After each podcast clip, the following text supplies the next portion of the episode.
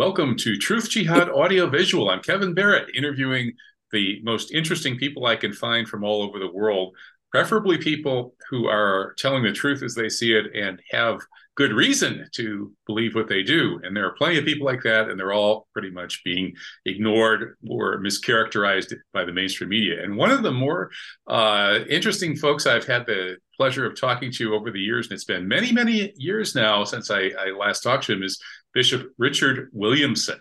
He's a traditionalist Catholic bishop from the UK who has had all sorts of interesting run ins with various kinds of gatekeepers in and outside of the church due to his habit of uncompromisingly speaking the truth as he sees it. And as far as I'm concerned, if you're in the religion business, that's what you're supposed to be doing, but hardly anyone is. Uh, it's really great to be talking to somebody who's walking the walk and uh, speaking God's truth. So, hey, welcome, Bishop Williamson. Thanks for coming on. My pleasure. Well, last time I had you on was I I was trying to remember exactly how many years ago. I'm guessing seven or eight, something in along those lines. And I believe we have a, an interview out there on the internet that may still be available discussing the Holocaust issues and censorship around that and things like that. But right now, we're seeing a just genocidal massacre of people in Gaza. And of course, it's being excused by all sorts of Holocaust references. The Israeli ambassador to the United Nations recently uh, wore a yellow star. And it's hard to parody these people, but I wrote a satire in which he went on to get a concentration camp tattoo and then to threaten the United Nations that he would gas himself if they didn't condemn Hamas um, it's reached that point where that the Holocaust has become an excuse for a new Holocaust. And I, I haven't seen anything, any statements from you yet about Gaza and Palestine. So I'm interested in hearing your take on that. Well, excuse me. I'm liable to cough because I've been afflicted for a, for a week now with this cough, and it's making me croak like a frog, and it still makes me cough. Um, but I'll obviously speak as best I can. Um, there was a recently on the YouTube a Jew speaking, Gideon Levy, very Jewish name, um, out of New York Press Club, maybe 10 years ago, something like that.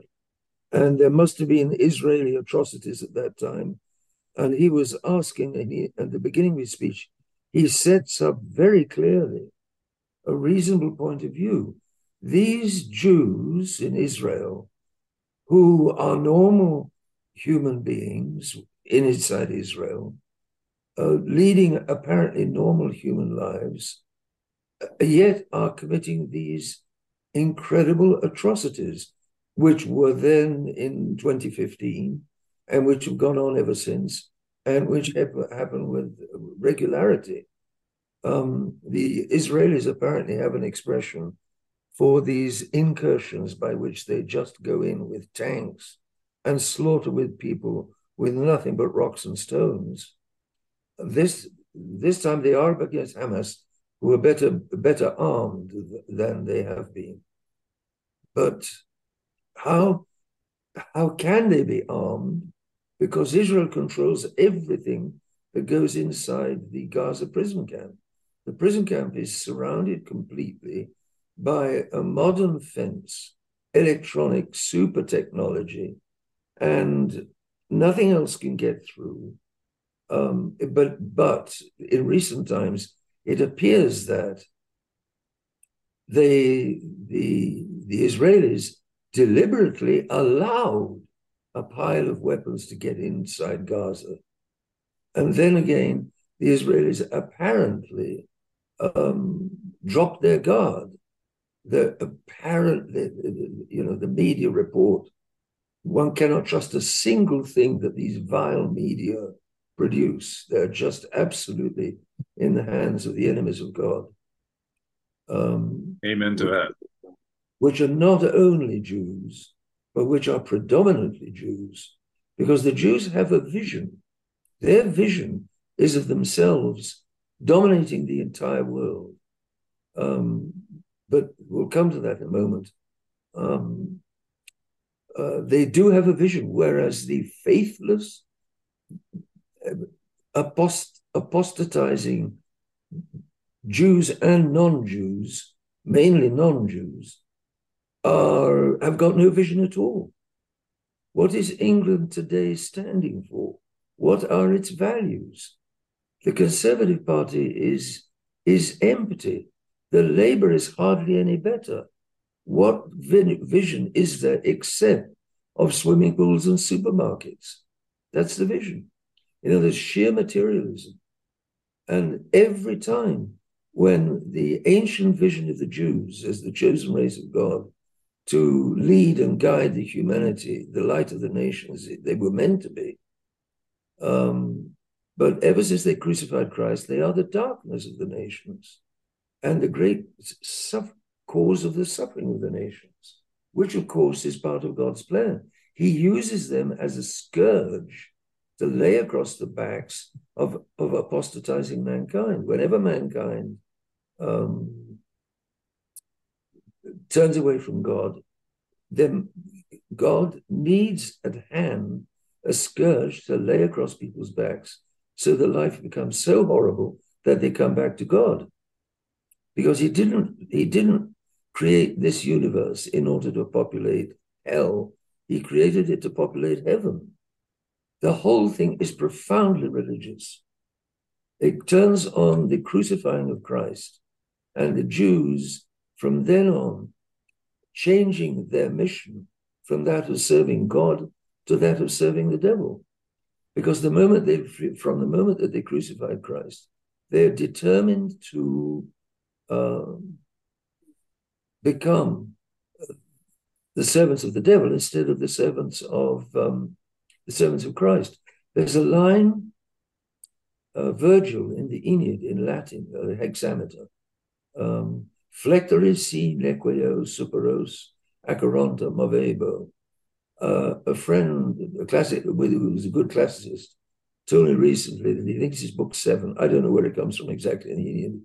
Book seven, where the Queen Juno is is is very upset, and she, since she can't move Jupiter, she's going to move the powers of hell to get what she wants if I am unable to bend the higher powers, I'm going to turn to Acheron, which is a, a river of hell.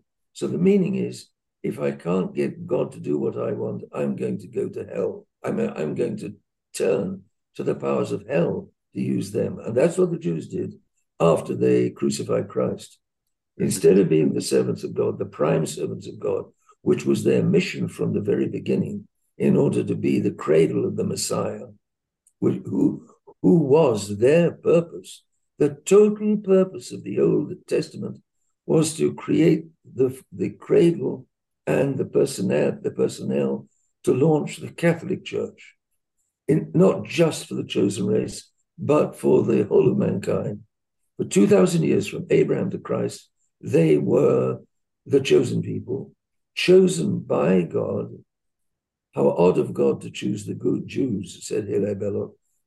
A funny little eight, eight word, four rhyme poem. How odd of God to choose the Jews. Humanly speaking, that's so. Divinely speaking, Almighty God knew exactly what he was doing and from all eternity. Mm-hmm. So he created the, this special race to, um, so that by the end of 2,000 years, the Savior would be able to be born honor of a very, very exceptional mother, young mother, a maiden mother, the Blessed Virgin Mary. Um, he would also have apostles who would be Jewish. He would also have layfolk who would be Jewish. And it's Jews who launched the Catholic Church. And that was the purpose of their being the chosen race for the previous 2,000 years. It took 2,000 years to form, to give to enough good men is such a sense of the old religion that they would be able to derive from it the new religion. And um, that's what happened. Uh, if you read in the books of the Torah, uh, which is the five first books of the Bible, Genesis, uh, Exodus, Leviticus, uh, Deuteronomy. I'm sorry, there's Leviticus, Deut- Deuteronomy. There's one missing. Genesis, Ex, Exodus, Leviticus, Numbers, and Deuteronomy. Numbers. Numbers, yeah. Those five books are the Torah. They're meant. Tradition says they were all written by Moses. Um, uh, in those five books is the is the is the, the basis of the law. The rest of the Old Testament is developments from those five books in history and religion. But if you read those five books, you can see Moses laying down for vestments of the Old Testament, for architecture of the Old Testament, remarkable detail. In other words, God, through Moses, was teaching uh, 500 years after Abraham, 1500 years before Christ. God, through Moses, was teaching his, the whole Jewish people, all descendants of Abraham. He was teaching the whole Jewish people um, how to have temples, how to have vestments, how to have incense. It, it's all there in great detail.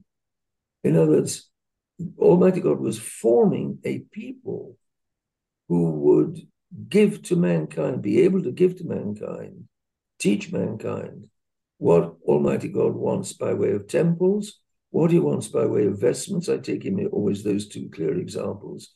What he wants by way of ritual for the Jewish Old Testament religion, which was the religion, the one religion of God before the New Testament. And the Old Testament was purely in order to prepare the New Testament. Let, let me let me uh, ask something about the, the Old Testament. There are um, I, am a Muslim, by the way, and uh, my I have Catholic ancestors and Catholic friends, and frankly, um, I I wish uh, real Catholics like you only the best in in restoring your faith in in your home islands. Uh, but uh, in terms of the Old Testament being inerrant scripture, I have a problem with that. I've translated Laurent Guyénot's book from Yahweh to Zion, and their the the way Jews understand their their Torah is much more very different from what you've just described. Uh, for instance, uh, Netanyahu, um, whose father was Benzion Netanyahu, was a leader in changing the Jewish expectation of their Messiah, who of course they they rejected and reviled uh, Jesus, peace upon him, and awaited a, a military conquer. But uh, according to Ben Zion Netanyahu, the change from religious Jews expecting God to bring them a Messiah uh, to the current form of Zionism, which is atheists and I would argue Satanists saying we're going to become our own Messiah by shedding blood and going and taking over the world ourselves that that, that process from Abarbanel, who uh, Benzion Netanyahu wrote a book, book, on, to today Bibi Netanyahu uh, uh, slaughtering the uh, the uh, people of Amalek and calling out, uh, citing, I believe, Deuteronomy in saying, you know, basically you kill everyone, kill the men, women, children, babies, and animals. Uh, there are a number of parts of the uh, the Old Testament that in Islam we can say are distorted. We believe that both the, the Old Testament and the New Testament, to I would argue a much lesser extent, have been distorted by human misunderstandings, and it's hard for me to see how Christians can find the Old Testament inerrant scripture with these kinds of passages about uh, seemingly promoting genocide and other extremely uh, psychopathic, tribalistic passages that show a view of God that's the exact opposite of what Christianity and indeed Islam teaches. Okay. Well, it's, it's not a bad idea to dwell on this question because it's precisely the difference. It, what's going on today is a war of religion all over the world, for God or against God. There is one and only one true God. He is God in three persons. And whoever refuses the Trinity the Holy Trinity is refusing the real God. Well, our Lord, our divine Lord, makes that very clear in the New Testament, especially the Gospel of St. John. Now, is God entitled to, is the true God entitled to give instructions to mankind? Surely, yes. Mankind is sinful, weak, wants to do its things its own way, and easily offends the one true God. Okay, um, next question. How important is heresy? For liberals, for our modern civilization, heresy is, is, is a non starter. We are free.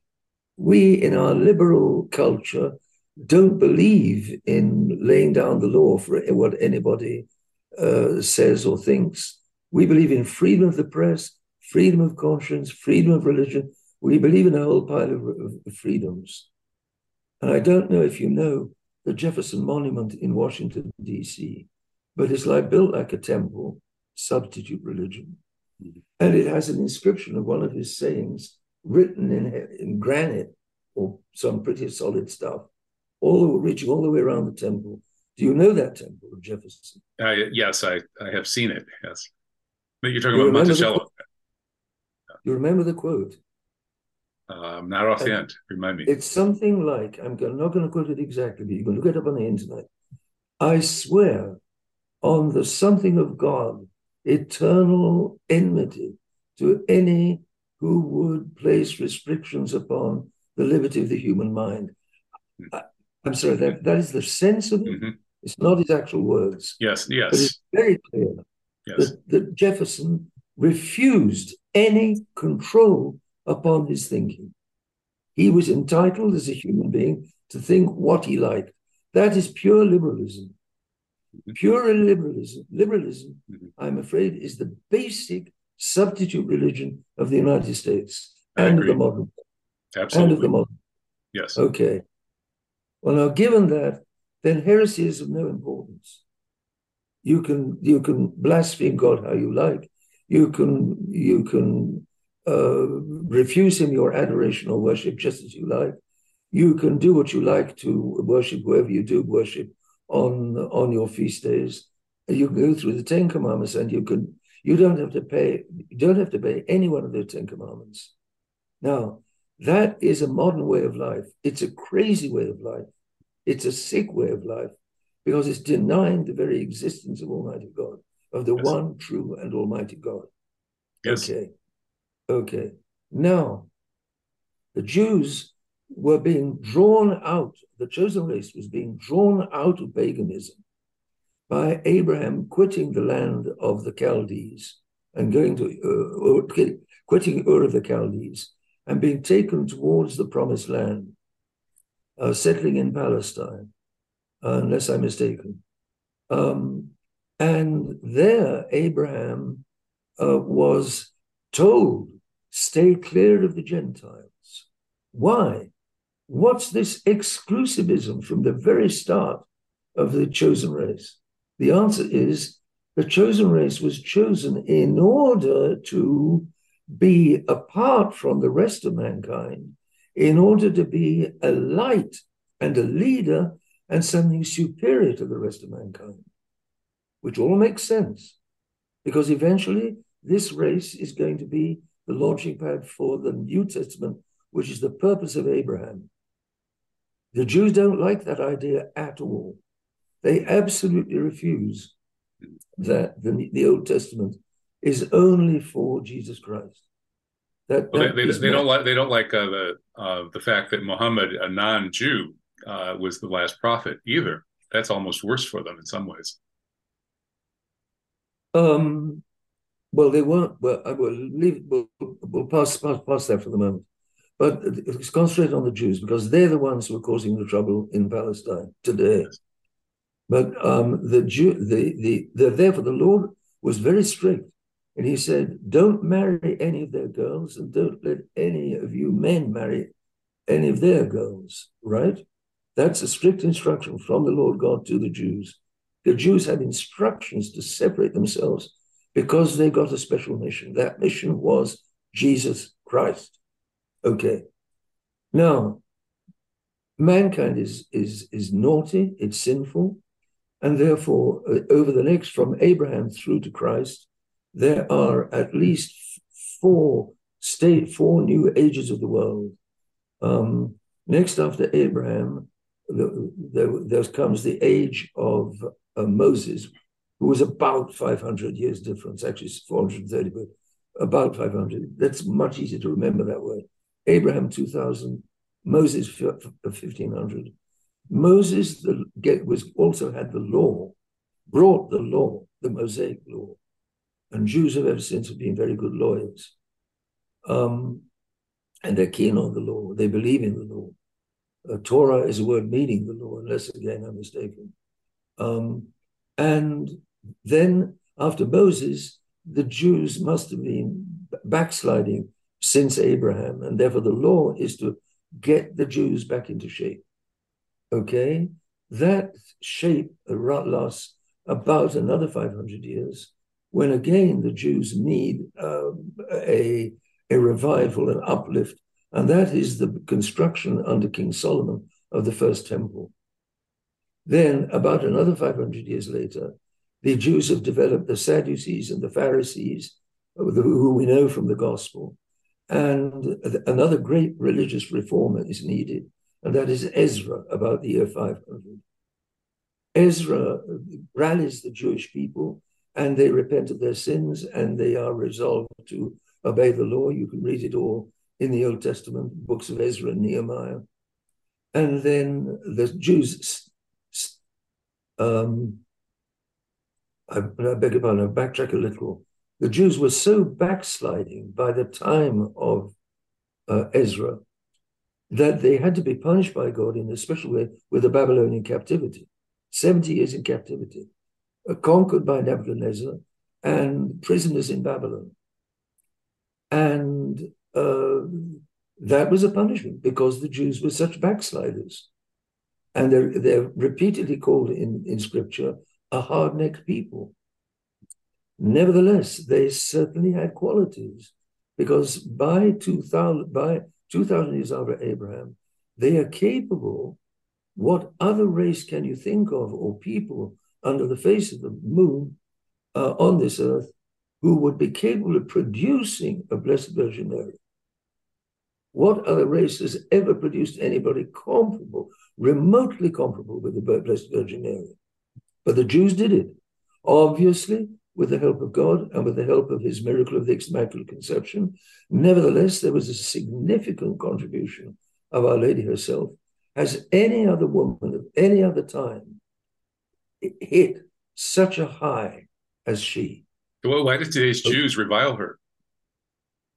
You see, because she's the mother, the very dear, very close, very beloved mother of Jesus Christ himself and he she was his mother. She was the only maiden uh, pure enough and, and virtuous enough to, to be his mother.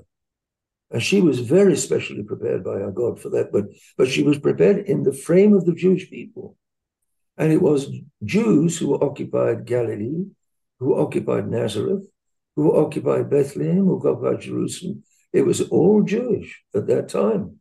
But there is the, the, the New Testament being prepared from inside this faithfulness of the Jews down the 2,000 years, at least a minority faithful, enough minority faithful enough to be able to act as the human instruments for God to launch the New Testament. Okay, the Jews reject him because, as you said a few moments ago, because he's not uh, the great general that they want, the military leader that they want to zap and to zonk the Roman occupiers of Palestine and to place Ju- uh, Judea, Ju- uh, Israel, once again at the head of the nations. Mm-hmm. We are the elite. God gave, gave us much, but he got he got the Messiah completely wrong. The Messiah, of course, is a spiritual leader. He's the king of hearts, not the knave of clubs. Mm-hmm. The knave is a bad guy. Clubs are people things we wish to hit people over the head. But what the Jews wanted was a Messiah, and what they believed in as Messiah. They were so corrupt by the time Jesus arrived that what they wanted was a knave of, club, of clubs and not a king of hearts. Our Lord had no intention to be anything himself except, except the divine king of human hearts. And that he was. And as he said, once I am uh, lifted up on the cross, I will draw all men to me. And from all of mankind, ever since, he has been drawing Catholics and Catholics, who, a number of Catholics that backslide and fall into hell, but also a number of Catholics who live up to what our Lord required and what he died for so that they could go to heaven. Bishop, when you say Catholics, uh, do you strictly delimit, uh, delineate as sort of a, a, the Catholic Church with its bureaucracy as we know it now? Would it could that include Eastern Orthodox people? Could that include people uh, who are nominally of other denominations and so on? How strictly are you defining that term? Pretty strictly, because um, it's always a human split off from the Catholic Church. The Orthodox split off in about uh, 1004 I'm sorry, I, was, I should know. I said 1054, 1052. Around the year 1000, the Orthodox split off. Right, right. But but the, the historical accounts I've read make me sympathize more with the Orthodox. Frankly, I mean, wasn't there tremendous corruption involved in in the uh, western on the western side more so than the eastern side? If if people, I don't know, I don't think that's true. Uh, it would you would need to look carefully at the record um, study objectively the record. Hey, wherever you've got human beings, you've got original sin. All right? That's a given for a Catholic. It's not a given for the modern world. Mm-hmm. The modern world thinks, and this is Vatican II, just because you're, you're a human being, you've got a tremendous human dignity. That's a half truth. Mm-hmm. There is a great dignity amongst all of God's creatures. The human being, being both material and spiritual, is quite special. He has two grades of being above him who are purely spiritual, angels and God. He has got three grades of material beings underneath him animal, vegetable, mineral. From the bottom, mineral, vegetable, animal.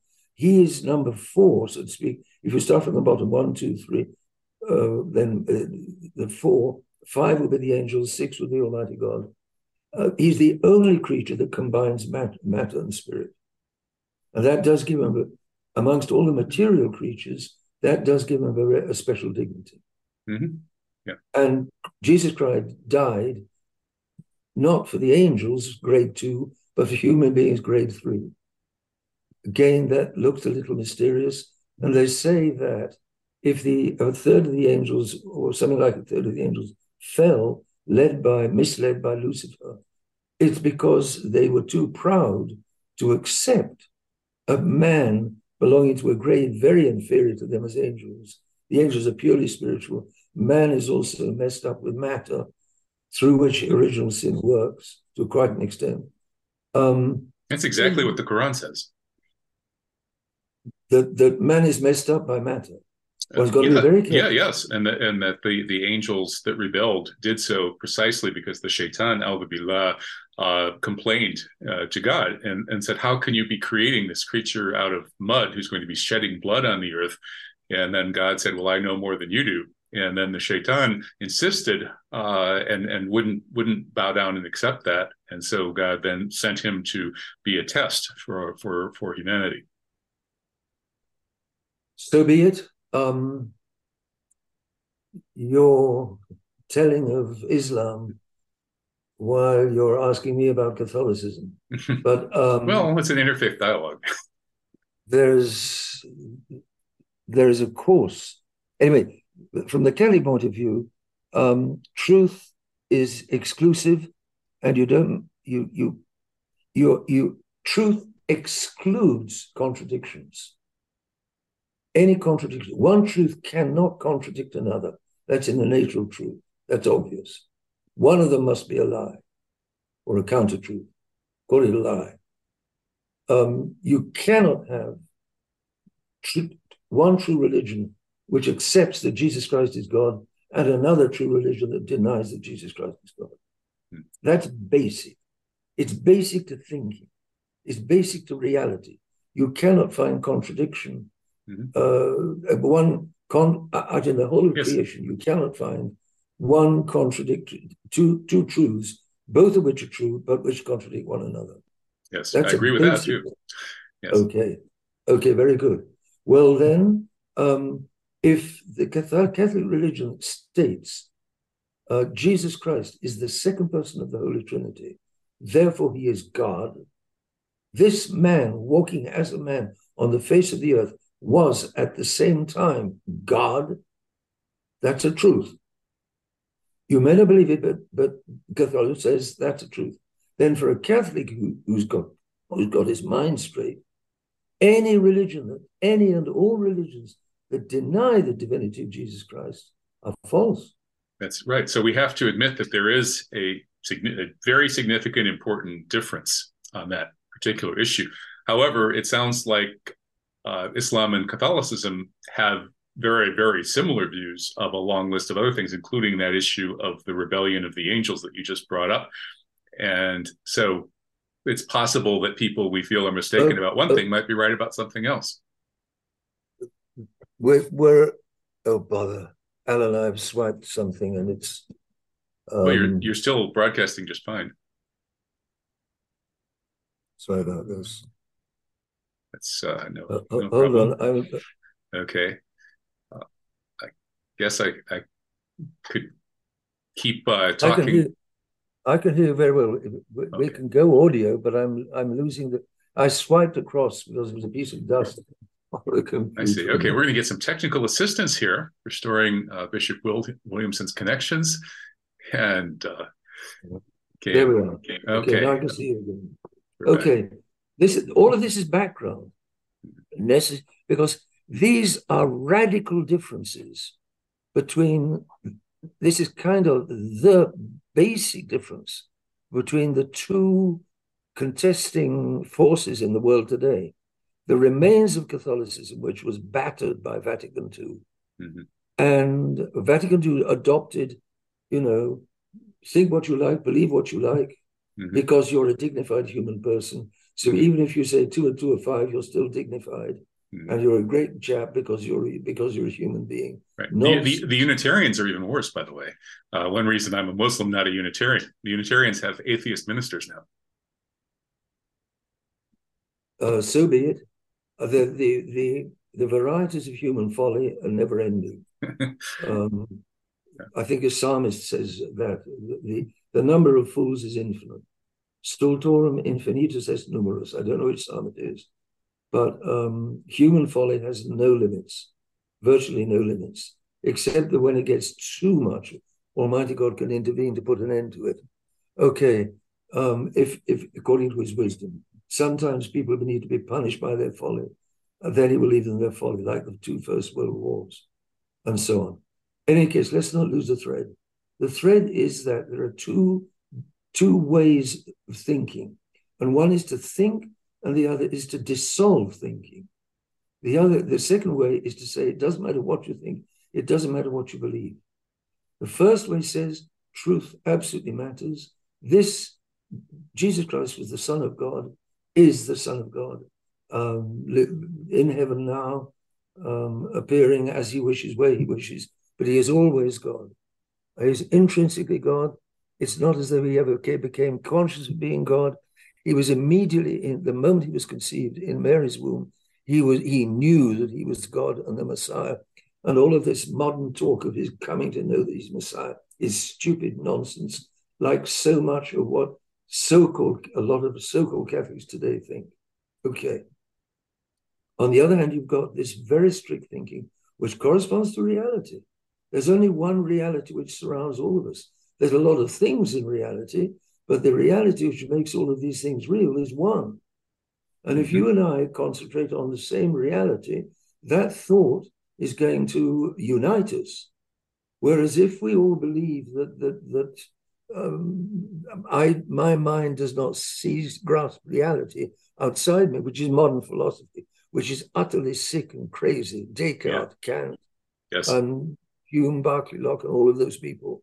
Modern philosophy is stupid and it's wicked. Um, because Almighty God is undoubtedly giving to those intelligent men light enough to see that they're way off track. But these philosophers, quote unquote, want to separate themselves from reality. They want to get free of God's reality. And so they pretend that reality comes from inside my own mind, which is called idealism and which is nonsense. Um, of course, reality is around all around me. Um, every man puts on his trousers one leg at a time, mm-hmm. as has been well said. Mm-hmm. Uh, it's a very simple example. Uh, re- the reality, the one reality which surrounds us all in this material world made for us to occupy until we, we deserve to go to heaven, if we deserve to go to heaven. Um, it's one reality. So that re- truth corresponds to that reality. Truth in my mind consists in my mind corresponding to the to the objective reality, my subjective mind corresponding to the objective reality. That's when there is truth in my subjective mind. Mm-hmm. So that's truth. So truth is measured by reality, and reality is also is objective. It's outside me. It's extramental. It's not a creature of my mind. All these are basic ideas which the modern world has blown up, has blown to smithereens. Yeah, uh, well, and now you've got uh, walking up and down every street in every city in, in the whole wide world, millions and millions of people who've got the dopey idea that their mind is making the reality around them. What can you do with such people? Right. I, I, I don't know whether to even bring this up, but there's always the possibility that reality is not uh, basically material. That is the material part of reality. The material aspect could be an epiphenomenon of a uh, more primordial level, which is uh, ideas and meaning, not material. Ah, and in fact, I actually ah, adhere to that myself, uh, which is why I brought it up. Well, ideas ideas do not control reality. They are truth if they correspond to the reality, but reality is basically instrumental. God gives us this objective framework, material and spiritual, in which to live, because there are just as much spiritual truths and spiritual lies as there are material truths and material mm-hmm. lies. Yes. Not all truth is material. Yes. Material is a very easy criterion to go by mm-hmm. because I can touch some material reality I can touch spiritual ideas are more easy to fool around with because mm-hmm. they don't have an outside check, an yes. easily accessible outside check. Yes. So ideas, uh, to the point came when some when stupid modern souls decided that their ideas not only were drawn from reality but made reality, which means that which is why so many people today are crazy. Mm-hmm. And yeah. for instance, the Jews. Um, the Jews now murdering thousands and thousands of Palestinians, as they've done down the ages, um, are corresponding to a false idea in their heads. And they're imposing that idea on reality. And to impose that idea on reality, they're murdering these Philistines. Philistine, Palestine, you can recognize a connection. And, and the this is one of the, the, the, the this is the a basic cause of what's going on in in, in Philistia in Palestine.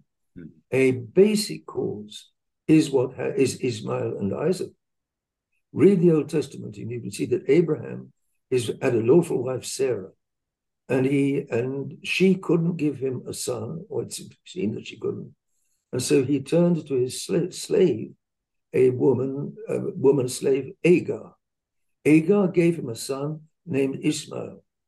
But after that, Sarah, by a miracle of God, conceived Isaac in the womb and gave to Abraham his son, his lawful son Isaac. Understandably, the mother, uh, the, the, true mother, Sarah, of the true son, um, Isaac, got Abraham to throw out the slave woman Agar with her slave son Ismail. Understandably, Ismail and Agar must have had a big grudge against Abraham because he threw them out, because Agar had been being set up. I'm sorry, uh, Ismail had been being set up to be the heir of Abraham and the privileged heir of Abraham and the whole heritage of Abraham would go not through Isaac and the Israelites, but it would go through uh, Ismail and the Arabs. Hence the deep, deep, deep enmity between the Jews and the Arabs. It goes back to Ismail and Isaac. And they talk, they talk, you hear people today talking as though a two-state solution in Palestine would be the solution, would, would solve all the problems. It's a lovely dream, but I'm afraid you could set up the two, two the two station, the two the two people, uh, you know what I mean, the two-state solution in Palestine. The enmity would go on. Well, let, let, let, me quickly question that because historically, since the establishment of Islam uh, in the vast majority of the territories where Islam has been been established, that is where the rulers were Muslims, Jews, and of course Christians uh, generally prospered. They generally the Jewish and Christian communities in Islamically ruled lands have been more prosperous than the Muslims themselves.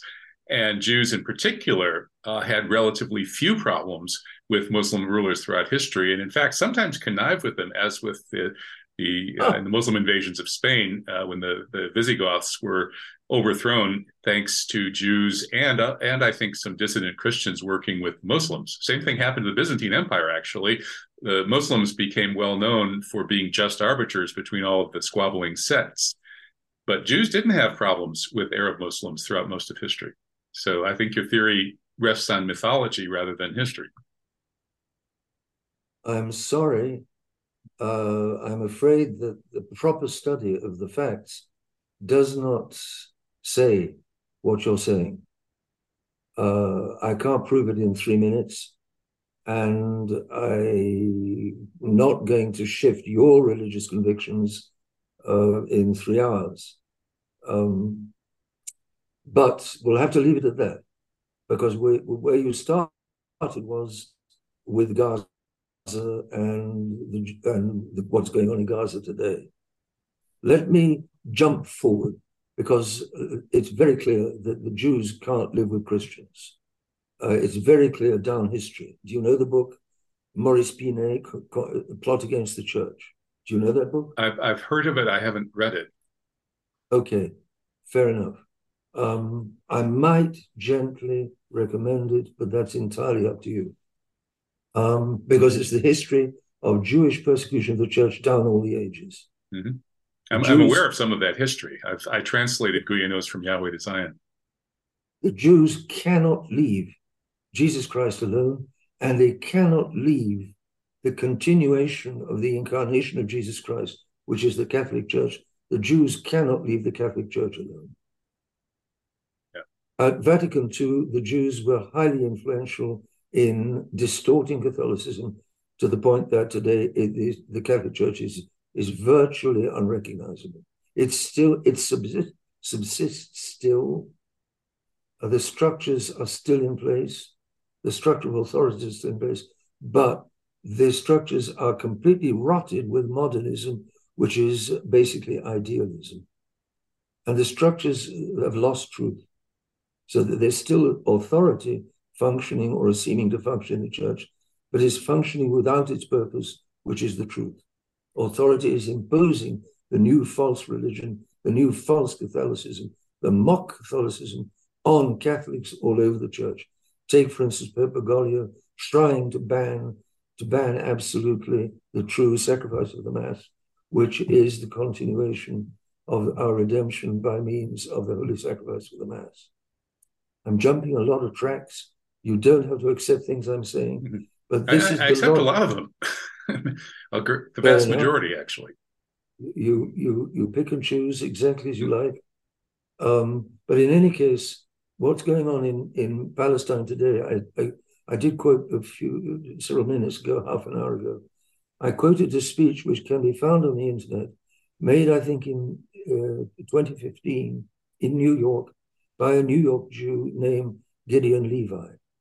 And Gideon Levy finished towards the end of his speech, which is very interesting. Um, Jews can are certainly capable of seizing truth when they want to, when they want to. But when it comes to Jesus Christ, to Christians or to uh, Arabs, uh, they don't want to get, get the truth. They, they, their, their wills push their minds where they want their minds to be pushed. In any case, um, this Gideon Levy um, gave an ABC for why and how apparently normal and decent citizens can slaughter people like the Philistines, like the Jews slaughter the Philistines. And it's happened obviously ever, ever since 1948 when the state of Israel was established. Um, and Jews call it, have a, have a, an, an, a Hebrew word for it, uh, which I don't know, mowing the lawn. So that, you know, to go in and slaughter millions of Palestinians, thousands of Palestinians, hundreds of thousands of Palestinians, is just like somebody going out and mowing his lawn. Imagine. Imagine the mentality. Okay, what explains that mentality? Gideon Levy says ABC. A, we are the chosen race. Therefore, we can do what we do. And it's that consciousness that for 2,000 years, they were the chosen ones of God. That consciousness that, that in their mind gives them the right to do what they like with all the other races of mankind. Now, what, what do you think in about fact, the could they could could Antichrist be Zionist? That is, the Jews, as you say, rejected Christ. They reviled Christ. They reviled Mary. They've, as you say, been working against Christianity all this time and rejecting the truth of God. And today we have them even rejecting that part of their religion that says we need to wait for our Messiah. Well, and now they say we will be our own Messiah by going and committing genocide. Uh, and we're going to tear down the Al Aqsa Mosque and put up a blood sacrifice temple to usher in the new Messiah. To me, that new Messiah would be the Antichrist, wouldn't he? I don't know. Uh, there's a lot of things about the Antichrist that I honestly don't know. I know what St. Paul says of him, which is the word of God in Scripture. That is the most reliable thing or things that I know about the Antichrist, but there's a lot more that I don't know about him um, Our Lady of Salette, appearing to two little French children in 1846, said some more things about the Antichrist, that he will be the uh, one moment, these the um, I'm sorry, I won't say because I'm going to get it wrong. It, it need, I need to be absolutely precise in what she said, but she added details which I can't even remember. So if I can remember, if I can't remember details that have got a pretty high authority behind them, all the more I can't remember details which have next to no authority behind them. Uh, uh, yes. So, so um, I don't know, but in any case, the Jews definitely want to, as you say, seize Temple Mount. They definitely want to d- destroy the temple, the present temple, the present Mohammedan temple on Temple Mount. They definitely want to build the third temple. Um, they tried under Julian the Apostate, in the 300s after Christ. It didn't work because um, there was a miracle of balls of fire coming out of the earth and absolutely preventing the workers from building that temple. But Julian the Apostate wanted to do it. Uh, it's despite God and to mock Christ. He, he failed. Um, I don't know whether the Jews will succeed in building the third temple, but boy, do they want to. And they already have all the, you, uh, one hears, they already have all the utensils necessary for cre- recreating the ritual. Now they cannot, they cannot recreate the Jew- Jewish priesthood because the a Jewish priest was a priest back in the time of the Old Testament, not by any ordination, but only by his race if he belonged to the tribe of Levi, whether he wanted to or not, from his birth, he was a priest. If he was a male, a male who uh, of the tribe of Levi, he was automatically a priest. They can't reproduce that because the files held in the temple by the Jews with the genealogy of all the Jews were destroyed with the temple. And therefore, a lot of Jews today call themselves Levi, Gideon Levy, for example. But uh, I don't know whether the priests in the recreated Jewish worship, which the Jews, are, which Zionist Jews are dreaming of, back in the third temple in Jerusalem. the, which is make, going to be the headquarters of the world, the new world order, will have as its capital Jerusalem. This is their dream. Um, uh, whether they will succeed in rebuilding the the temple is, is any, any, anybody's guess. God knows, uh, and I don't know, and a lot of people don't know. Is the Freemasonic associate, uh, the Freemasonic obsession with the temple due to Jews' control of Freemasonry? Yes. Jews molded Freemasonry. Jews created Freemasonry. Jews created Freemasonry in the 1700s. It, it was launched in London, 1717. Uh, they created Freemasonry because they were still forbidden to take any leading part in post Christian or post Christian society. The Protestant countries still had something against the Jews. The wisdom of Christian Europe, of Christian civilization, had been to keep the Jews under check, in check and not allow them to penetrate into influential posts of society where they would poison the Christian society and make it Jewish. Today, what we've got is um, the Jews penetrating the Catholic Church and bending it to their wishes and to their religion, to their refusal of Christ, completely uncatholicizing the Catholic Church. It's a feat. They have gifts, they have extraordinary gifts. God gave them from Abraham to Christ gifts, such gifts, in order that they would be able to preserve themselves and survive amidst all of the hostile world around them. And part of the reason why the whole world was hostile was because the, the rest of the world, the pagan world, uh, saw that the Jews despised them as subhuman. Now, Almighty God never intended the Jews, the Israelites, to despise the rest of mankind. But human nature is what it is. And human nature being what it is, then the Jews arrived at, at this incredible scorn and hatred of the rest of mankind, which we see in action in Israel today. Mm-hmm. It, it's been, that has been Jews down the ages. Mm-hmm.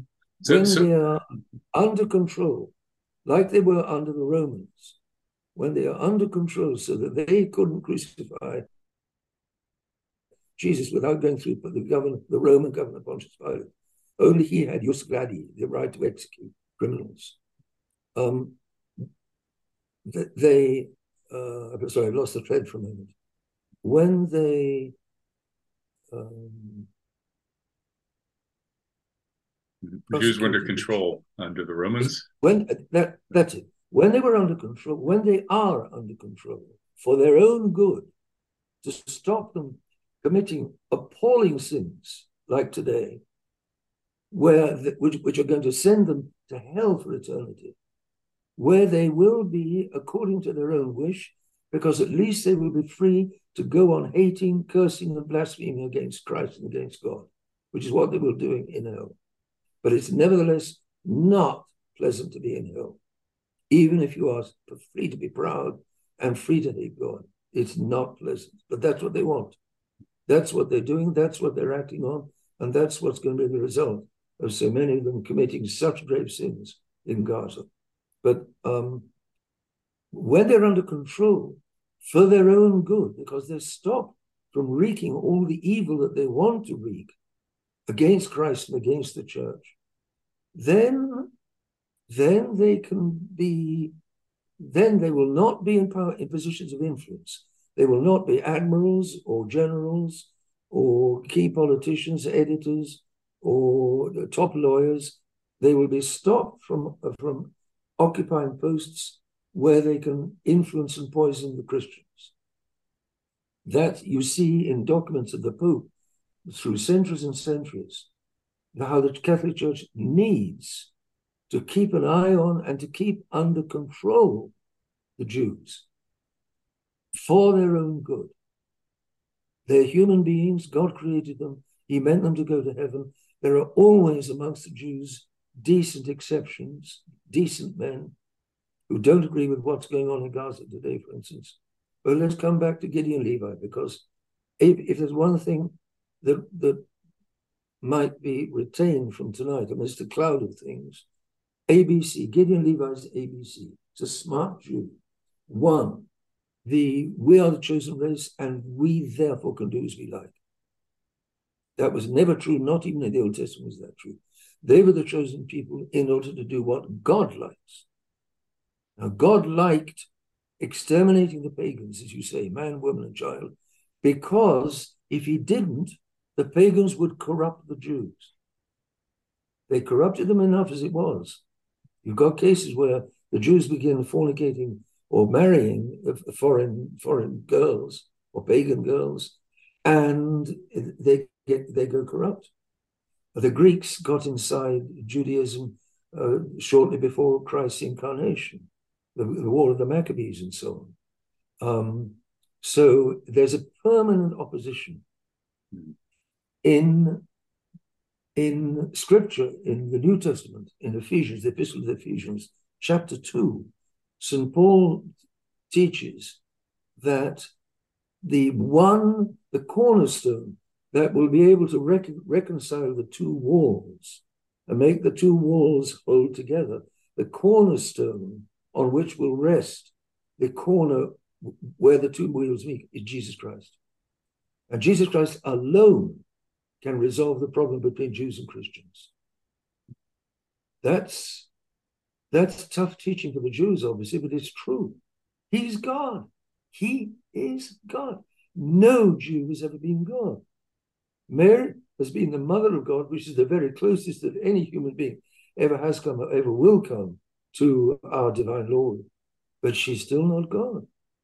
And, and Catholics don't treat her as God, in brackets. Back to Gideon Levy. One, we are the chosen race, therefore we can do as we like. B, number two, we are the victims. Out of 80 countries, they've been expelled. And they cannot see, they cannot see that it's their own fault. Mm. 80 different countries down, more than 80 different countries down, down these 2,000 years since the crucifixion. They've been expelled from one country after another. Mm-hmm. And it was very wise to expel them. They were expelled by, I think it was Edward I in England, and that was that was a very peaceful and glorious time for England. They were expelled from Spain by the Los Reyes Católicos uh, in the 50, in the 1400s. They've been expelled wherever they go, wherever they settle. It happened again recently. One read somewhere, I think somewhere in America, they, they were invited in by the local village or something like that. I don't have the details in my head. And again, the, the, the village kicked them out because they they often act like the serpent that you keep in your you keep in your breast. You nurse it, you look after it, but then it bites you and you die.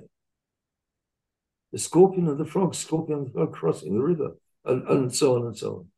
So um, but they turn it all around in their own minds because remember, their minds are master of reality and not reality master of their minds. Mm-hmm. A Catholic is mm-hmm. objective. He's going to be, he's going to submit his mind to the reality of God. He's not going to take a lot of time submitting it to an insignificant reality like a little medicine or a book, but he's going to submit his mind to the important realities laid down by the Catholic Church for him to submit his mind to. And he's, if he denies any of those realities set apart by the church to be believed, he's going to be a heretic. And a heretic does, does tremendous damage. That's why you have these texts in the Old Testament where the Lord God is so strict. Because the least little conniving with paganism is going to infiltrate into the Jewish body, the body of Jews, and it's going to it's going to corrupt them. Whereas they have got to preserve themselves or preserve, as it turned out in history, a significant minority to launch the New Testament, which is the purpose of the Old Testament. In terms okay. of the, the evil of paganism, do you agree with the sort of Rene Girard interpretation that paganism is always based on a scapegoating mechanism and human sacrifice? Honestly, I, I don't know. I'd have to think about it. But um, what was true of paganism, the archaeologists find the child sacrifice. Yes, child sacrifice. Now that's something the modern world can understand. The evil of heresy, they can't understand. And yet it's heresy that's behind the child sacrifice. That Satan is God, for instance, not God, not God is God, but Satan is God. That this world is run by an evil power, that this world is under the power of evil, and therefore life is trash. Therefore, uh, we are being urged on. We will, we, we will slaughter and we will we will ex, we will feed off the innocence which we will destroy. We will destroy the innocence of the little children off which we feed. Pedophilia, politicians today rife rife with it. Um, that's the, the diabolism is in the Psalms also. One of the Psalms, which are well worth reading, uh, one of the Psalms uh, talks about child sacrifice explicitly. And it's, it's an, an, example of how wrong the pagans can go. Mm-hmm. But, but error in action is, all, is always followed by error. Uh, I'm sorry, error in doctrine is always followed by error in action. Therefore, the child sacrifice is followed by heresy of one kind or another, deeply embedded in these pagans' minds, and they are unconvertible. God knows that they're unconvertible. Therefore, they've got to perish every single one. If one of them, if, one, if the children are innocent, God knows that. If the wives, some of the wives are innocent, God knows that. If some even of the men are innocent, God knows that. If there's a great slaughter, it's for the good of, for the common good of life on earth, that the heretics be gotten rid of so that they're not going to contaminate and infiltrate stain parts of humanity which are still capable of going to heaven. Once a soul is makes itself by its choice of evil incapable of going to heaven, it's apt to be it, it's apt to be exterminated. Hmm. In fact, to exterminate it before it can live to the age of 80, if to exterminate at the age of 40, before it can live to the age of 80, is to stop it having to pay in hell for 40 years of crimes. The sooner these Jews invading Gaza get themselves killed, the better for each of them because it will stop them as members of the IDF, for instance, from committing a lot more crimes, war crimes. Right. Therefore, that, that's a difficult uh, view for many modern people to understand. Of course, they don't believe in hell. They don't believe in God. They don't believe in justice. They don't believe in objective reality. Their minds have been cut from reality. Their minds are completely adrift, which is what they want. Because as soon as I stop believing in heaven and hell, I can behave how I like. If I have no more fear of hell, I've got no more fear of mortal sin, I can do what I like. The Ten Commandments are evaporating, are, are evaporating. But so this, people this, choose this view that you're propounding is is um, where, where does it lead if the okay the slaughter of the pagans including some innocent pagans is necessary uh, or, or for the good greater good but to what ex- then we look around at, at the world today being so completely lost as you've accurately described um, one would begin to wonder whether some sort of holocaust that wiped out most of the human species wouldn't be at least as appropriate as the sorts of slaughters that you're um, saying are, are for the greater good. What is coming is a great chastisement upon today's mankind. We don't know the timetable. Almighty God keeps himself the calendar because if he told us the date on which he was he's going to step in to chastise all mankind, eliminating a large part of humanity, the good with the bad, or the, the good with the bad, sparing neither priests nor nor nor laity, meaning Catholics, um, and leaving humanity in such a state that the the living, the, the survivors will envy the dead. That's what's coming, and that's the answer to your question mm-hmm. or to what you say. God is not fooled, and He is just.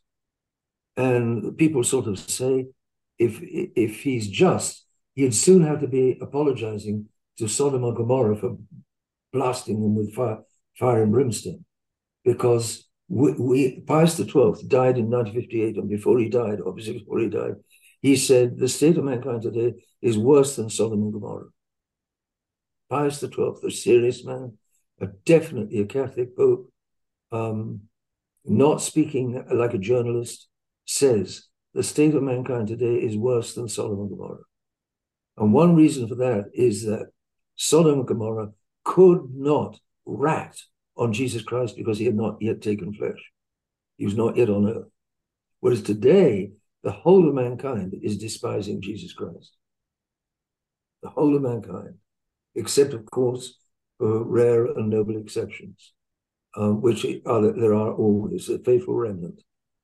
In tomorrow's chastisement or the day after's chastisement, there will be survivors but they will be so desolate, says Our Lady in an apparition of hers in 1973 in Japan. They will be so desolate that they will enter the dead. Well, that's a, a very uh, bleak note to end uh, our discussion on. I, am going to be speaking with Dr. E. Michael Jones uh, fairly soon, uh, who probably shares many, a great many of your views, even more than I do. but uh, so, do you have any words of encouragement for those Absolutely. who are willing to put their their faith in God and yes. follow that path. Absolutely. Uh, see, Gideon Levy, see, very fast. Um, the Palestinians are subhuman. Therefore, one can treat them like sewer rats, which is what the, the Jews are doing. How can they arrive at that conviction? How can they arrive at such a conviction? God knows. It is a mystery how human beings can arrive at such a contempt for their fellow human beings. But that is the case. It follows on A and B. Uh, we are the chosen race. We are the victims. And hence this myth of the Holocaust, of the six million deliberately killed by Hitler in gas chambers, one, two, three, uh, one false, two false, three false, six million false, gas chambers false, uh, deliberate policy of extermination false but they and, are, and that, that's the new religion. We can't, but just by saying that, you yes. just made this interview impossible to put on YouTube, which is okay. Uh, you could you could cut it out. No, I, no, I don't do that. I, I, and I not only that, I don't think you're necessarily wrong about that. Uh, I've looked into it enough to know that your views are utterly plausible, and the people who are trying to silence you are just undercutting their own case. Okay, words, a few words of encouragement. Um, Firstly, nobody is bound to go to hell. He's got free will. If he wants to go to the one true heaven of the one true God, he always can until the day he breathed his last. Two, there are many good people today in all kinds of religions or, or divisions of the Catholic Church. You've got a rainbow of Catholics from nearly liberals to nearly pagans, uh, uh, on both, uh, nearly any you've got a, a rainbow of Catholics. Catholicism has been splintered and divided tremendously by being infiltrated by lies. Um, many, but not all, of which come from Jews, because the Jews have this ancestral hatred of Christ, who stripped them of their temple, of their priesthood, of their sacrifice, and especially their status as the chosen race. So all of that. Then um, encouragement. Uh, anybody can go to, to, to, heaven if they want. What Our Lady says in the same message in which she speaks of a fire falling from heaven and eliminating a large part of mankind. Uh, what she says in the same message is pray the rosary. And a non Catholic can pray the rosary. Hmm. That's what she says. Because the rosary is a very simple and humble prayer uh, it goes through Mary. It doesn't go to Mary. It goes through Mary to her son. Just like all petrol poured into a funnel goes straight into the can beneath. You can't, there's not a drop wasted. If you use a funnel, there's not a drop wasted. If you don't use a funnel, there might easily be a drop wasted. So a Mary is like a funnel directing all devotion to her through, straight through to her son. She's empty of herself. So no people don't need to be worried about adoring adoring a, a, human creature instead of God. No, everything that goes to her goes straight through to her son. It's her prayer. It's very humble, it's very simple, and she recommends it, that's it. If she said, you must walk around the house three times a day on your hands, and that way you will save yourselves, that would be the way we would save ourselves, because she said, simply because she said so. She doesn't say anything so silly. What she does say is something very simple, very practical, a very useful way of praying. Because when the mind goes wool gathering, which all of our human minds do, the fingers are still praying the beads, mm-hmm. for instance. There's all kinds of reasons why the rosary very much fits poor old human nature. It engages the mind in thinking of the mysteries, it engages the mouth in reciting the prayers, it engages the hands, which are very mobile and distracting part of our nature, with the beads. And if we walk up and down, it engages our feet, which are another mobile part of our nature. It fits human nature. She says, pray the rosary. And she says, pray the rosary for the Pope, for bishops, and for priests. In other words, she's saying the real problem of today is not the poor Jews, not the poor Jews. The real problem is what's going on inside the Catholic Church, which is her son's church, and which was designed by her son to be uh, the continuation of his incarnation. He would have to leave this life Otherwise, people wouldn't believe that he was anything more than a man. So he had to go back to heaven because he's God. But he uh, act continues to act through his church to tell the truth, to work miracles, to heal, to teach. That goes his functions. They all are continued through the Catholic Church, and therefore um, the prayer of the Catholic Church is the best prayer that she asks for in this in this wicked situation produced purely and simply by the wickedness of human beings. God is not guilty of what's going on on this earth. He knows what's going on, he sees it, and in his own good time, God's sight is the allerbeste sight. God's sight is the best time of all. God's time is the best time of all. Um, God will intervene, he's going to intervene, he's close to intervening. Between now and then, if you want to avoid the bombs and avoid the evil, above all the evil which is flying around all over the place. And pray the rosary.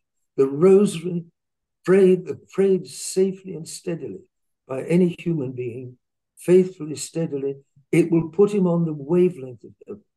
It will put him on the wavelength of Jesus and Mary. It will put him on the wavelength of saving his soul. And therefore, whatever happens around us, let any soul who sees what's going on, any soul that's afraid of what's going on, any soul of what of, of what's afraid, who's afraid of what might happen to his family, any mother or father afraid of what might happen to the children, pray the rosary, especially in the home and especially in the family, especially with the children. That's possible.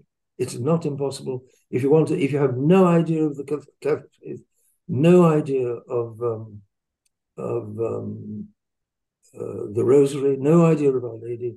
You can find out an awful lot on the internet you got it, and how to pray the Rosary, what the Rosary is, in what it is. You can get hold of a Rosary in most Catholic churches, and you can have you probably have at least one Catholic friend who can explain to you how to pray the Rosary. And if you haven't, the internet will explain to you how to the Rosary, just like YouTube explains explains to you how to do any cooking. Okay, well, that's uh, be- beautifully said. And we we have a lot of tasbih rosaries here in the Islamic world, and we love and revere Jesus Christ and pray to Him as the one true Messiah.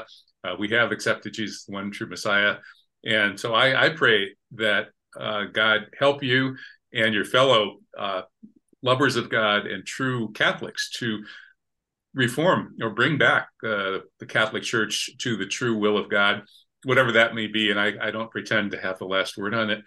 Uh, so thank you so much, and God bless you, Bishop Richard Williamson. I think you're a, a, wonderful voice of truth, and God seems to be speaking through you quite a lot. Uh, and so keep up the good work. Bless you. Very kind words. Thank you very much, and thank you for your prayers. And yours I, too. yep, I will. I will humbly pray for you. All yeah, right, that's a Thank you. Okay. All right. Take, bye bye. Good God night. Bless. Bye bye.